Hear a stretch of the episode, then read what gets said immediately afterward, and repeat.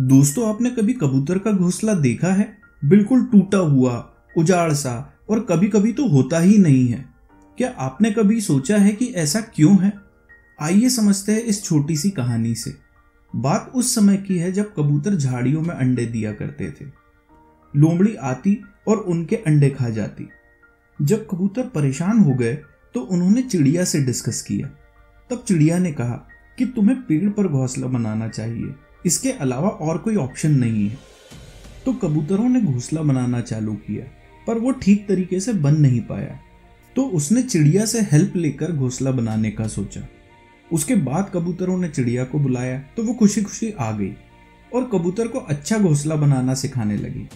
अभी घोंसला बनना शुरू ही हुआ था कि कबूतर ने कहा, अरे, ऐसा तो हमें भी बनाना आता है। हम खुद ही बना लेंगे, तुम यहाँ से जाओ। चिड़िया वापस चली गई। फिर कबूतरों ने बहुत कोशिश करी, पर घोंसला ठीक से बन नहीं पाया। वह फिर चिड़िया के पास गया। चिड़िया बहुत चिड़ती हुई आई और तिनके ठीक तरह से जमाना सिखाने लगी।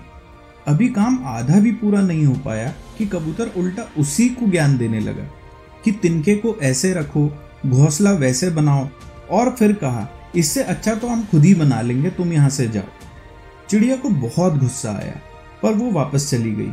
कबूतर लगा रहा पर फिर भी वो घोंसला ठीक से नहीं बना पाया। तो कबूतर एक बार फिर से चिड़िया के पास पहुँचा तो इस बार चिड़िया ने उसे साफ़ साफ़ मना कर दिया और बोलने लगी, जिसे कुछ आता नहीं और मानता है कि मैं सब जानता हूँ और सीखने की जगह अपना ज्ञान देने लगे, ऐसे लोगों को कोई कुछ नहीं सिखा सकता। ना समझ कबूतर अपने ईगो में किसी से कुछ नहीं सीख पाया और आज तक उसका घोंसला दूसरी चिड़ियाओं की तरह नहीं बन पाया। दोस्तों, हम में से बहुत सारे लोग उस कबूतर की तरह यह सोचते हैं कि हम सब कुछ जानते हैं, जबकि सच्चाई यह है कि वो उस विषय के बारे में कुछ नहीं जानते। ये छोटी सी कहानी हमें यह सिखाती है कि अगर हमें किसी से कुछ सीखना है तो हमें पूरी चीज़ें बहुत ही सिंसियरली और बहुत पेशेंस के साथ सीखनी चाहिए। और जब कोई सिखा रहा हो तो उसे अपना आधा अधूरा ज्ञान कभी नहीं देना चाहिए। सिर्फ़ और सिर्फ़ हमारी ऐसी ही आदतें और हमारा ईगो हमारी सारी लर्निंग्स को रोक देता है और कोई नहीं।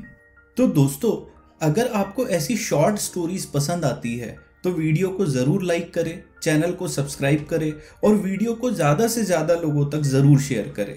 Thank you.